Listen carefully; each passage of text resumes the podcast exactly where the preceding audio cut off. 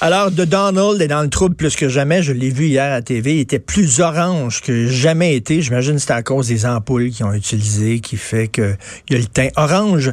Nous allons en parler avec Luc La Liberté, euh, spécialiste de la politique américaine. Salut, Luc. Oui, bonjour Richard. Orange, t'as raison. J'ai presque envie de dire Orange is the new black, tellement c'était foncé. Euh. il est vraiment énormément orange. Puis il faut le rappeler, là, ceux qui ne savent pas, là, il a dit que c'était à cause de certaines ampoules utilisées. Hein? Oui, voilà. OK. Donc, euh, M. Trump, c'est pas la c'est pas la première fois qu'il nous étourdit, nous surprend. Euh, mais écoute, là, on a on a quelque chose qui est majeur. On, s'avance vers une année électorale et en même temps, on aura droit à une procédure de destitution. Donc, pour ceux qui se passionnent pour le jeu politique, à défaut de, de se passionner pour la probité de, de certains politiciens, ben c'est une année assez chargée qui nous attend. Et quelles sont les chances ou les risques, selon qu'on aime ou qu'on n'aime pas Donald Trump, quelles sont les chances qu'il soit vraiment destitué? C'est à peu près nul les ben chances que le processus. Ah, d'ailleurs, pour, pour le rappeler à nos auditeurs, euh, on ne se sert à peu près jamais de ça, la procédure de destitution. On le fait une fois au 19e siècle, après la mort d'Abraham Lincoln avec son, son successeur. Euh, on a tenté le coup avec M. Nixon, puis M. Nixon ben, a coupé court à la procédure parce qu'il a quitté avant qu'on ait à se prononcer.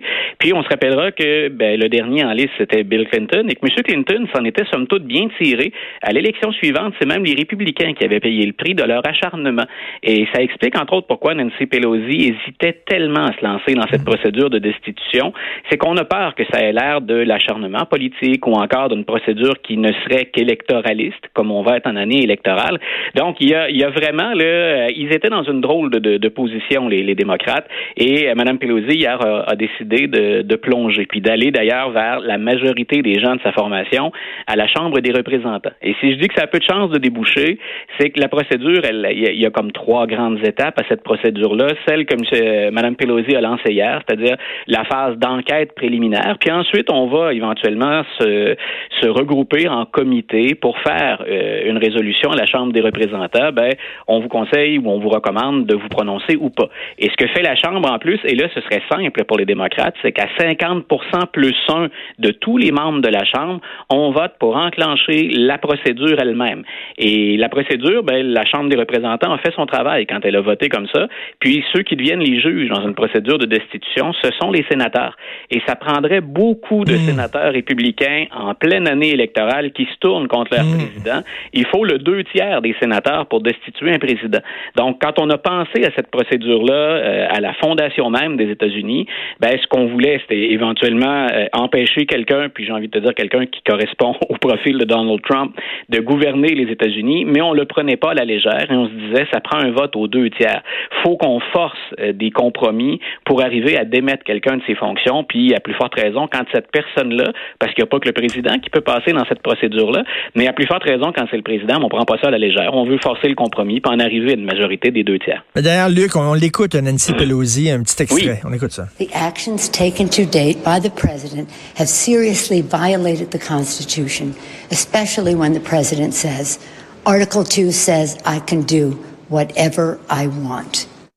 OK, bon, là, on rappelle l'histoire. C'est qu'il aurait, il aurait euh, dit au président de l'Ukraine, je te donne 400 millions de dollars d'aide à ton pays si tu me trouves de, des histoires pouvant entacher la réputation de mon adversaire Joe Biden.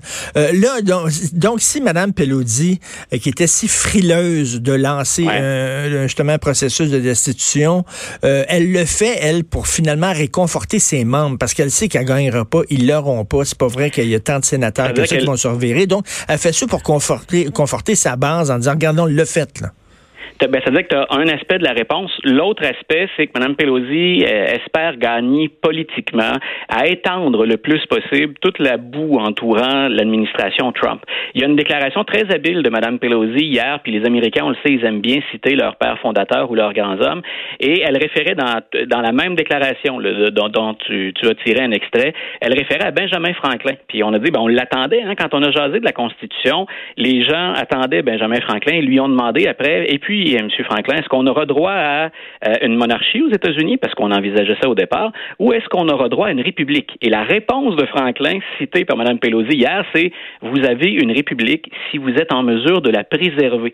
Et c'est là-dessus que vont jouer les, démocrates. C'est-à-dire que Donald Trump, et ça, il y a suffisamment de matériel pour, pour étoffer une accusation comme celle-là, mais Donald Trump, depuis qu'il est en poste, il se comporte comme il le faisait avec ses compagnies, c'est-à-dire je vais faire ce que je veux, les règles, c'est pour les autres, je vais entrer dans toutes les fissures ou toutes les petites failles qu'il y a dans le processus euh, aux États-Unis, dans la Constitution, puis parfois même, je vais outrepasser ça. Et on verra finalement si vous serez capable de me déloger. Et j'ai envie de te dire, M. Trump, il a presque défié Mme Pelosi, il a tout fait pour, pour qu'on déclenche cette procédure de destitution. Et là, parce que c'est son jeu. En campagne électorale, lui, ce qu'il veut, c'est une bataille. Hein. C'est je ne recule pas, vous tombez ben, ou je tombe. Ben, parce que Luc, ce qui est incroyable avec Donald Trump, c'est que si t'en parles en bien, c'est bon pour lui. Si t'en parles en mal, c'est bon pour lui. There's no such thing as bad publicity. Moi, je dis, des fois, je me dis, maudit, les démocrates devraient faire comme si Trump n'existait pas, même pas en parler, parce qu'ils ne font que nourrir la bête. Ils devraient, qu'est-ce qu'ils veulent, les autres, pour le pays? C'est quoi leur programme? Puis tout ça, puis voilà. arrêtez de parler de Trump, parce que dès que tu parles de Trump, même si c'est en mal, tu ne fais que réconforter sa base, puis solidifier sa base. C'est-à-dire que la lecture qu'on fait, c'est vrai. La lecture que tu fais là, elle est vraie pour une bonne partie de la population américaine. Mais les démocrates, comme les républicains d'ailleurs, puis les républicains sont pas tellement contents. Dans l'ensemble, si on parle de, de, de stratège, c'est on a voulu vivre avec Trump, on va périr avec Trump au besoin, mais on a fait notre lit. Il hein, faut, faut l'assumer maintenant. Les démocrates ne regardent actuellement que ce qu'on appelle les États pivots, les fameux swing states, puis certains où Donald Trump a provoqué la surprise. Et on mise sur le fait qu'il y a une fatigue réelle de toujours avoir le président dans la peu importe le résultat de la présidence Trump, euh, là, on pense moins à voter pour en faveur de l'économie ou en faveur de l'immigration. Il y en a beaucoup qui sont fatigués tout simplement de cette série de controverses et de cette tourmente qui arrête jamais. Et ceux qu'on regarde, bien entendu, ou ceux dont on décortique les intentions, sondage après sondage, c'est ceux qui s'identifient comme soit des mous dans un parti ou dans l'autre, ou encore comme des indépendants. Et jusqu'à maintenant, les démocrates, euh, et c'est ce qu'on disait la, semaine dernière, la première fois qu'on a échangé ensemble, euh, euh, il, prend, il manque presque pas de vote aux démocrates pour dire on a le, le Michigan, on a le Wisconsin, on a de bonnes chances de récupérer la Pennsylvanie, et ne serait-ce qu'avec ce trio-là d'États, on replace un ou une démocrate à la Maison-Blanche. Donc, la stratégie, là, elle va être très, très campée dès le départ, c'est-à-dire que Donald Trump, on le sait, là, il y a 30-35% de la population qui se range derrière lui aveuglément, peu importe ce qu'il va faire. Mhm. Alors, on mise... ben justement, ça, ça me fait peur. Ben, faisons de la politique fiction, le Luc, OK? Oui, mettons qu'il est effectivement destitué, mettons là.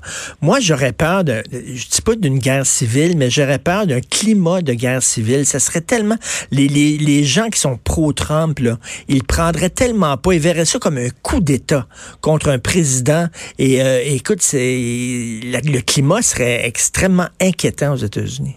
Et c'est, je, je pense même pas, Richard, que tu tombes dans la politique fiction quand tu fais ça. Je pense que tu envisages quelque chose qui est pas impossible. Ah oui. Surtout si, surtout si on considère, parce qu'on parle souvent des partisans de Trump qui sont très acharnés, puis certains d'entre eux, c'est pas une majorité, mais ont démontré, on est de l'extrême droite, on est prêt à des gestes euh, extrêmes. Euh, faut pas oublier que de l'autre côté, chez les progressistes, on a des gens qui sont tout aussi acharnés. Mmh. Et ce sont ces gens-là, d'ailleurs, qui exercent des pressions sur euh, les élus démocrates à la Chambre puis éventuellement ces élus-là euh, font des pressions sur Mme Pelosi.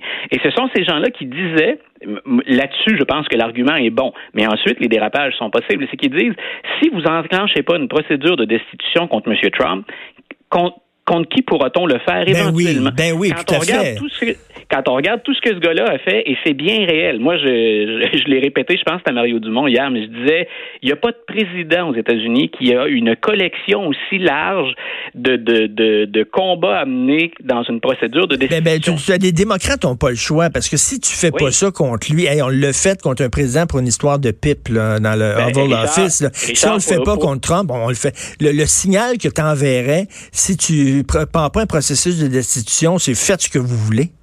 Voilà, il restait à jouer, il restait à jouer la carte du synchronisme, c'est-à-dire quand est-ce qu'on le fait. Puis je pense que Mme Pelosi, là, elle pouvait pas attendre plus longtemps que ce qu'elle a fait là. Si on réagit pas à ce qu'il vient de faire dans le cas de l'Ukraine, je veux dire, ne le faites plus, ne le faites pas jamais. Et je relisais hier euh, le maniaque en moi de d'histoire et de politique s'est retourné dans ses vieux papiers et je relisais les, euh, les, les articles de destitution qu'on avait avancés contre Bill Clinton. Et si on pouvait les mettre à la disposition du grand public, vous allez voir qu'effectivement Hein, tu parlais pour une histoire, euh, pour une histoire de, de, de couchette puis de jeu mm. sexuel à la Maison Blanche. Bill Clinton s'est retrouvé là, mais formulé euh, juridiquement, écoute, Donald Trump, a, euh, Bill Clinton a peut-être le, dixième de ce qu'on pourrait ben reprocher à, Donald Trump, et on a traîné la population américaine dans un très long jeu autour de la procédure de destitution. En tout cas, écoute, je suis bien content que tu fasses partie des collaborateurs de l'émission parce qu'on va avoir beaucoup de choses à se raconter au cours des prochaines semaines. Merci beaucoup, Luc La Liberté. Merci. Un grand plaisir, Richard. Une bonne fin de journée. Merci. Bonne journée. Vous écoutez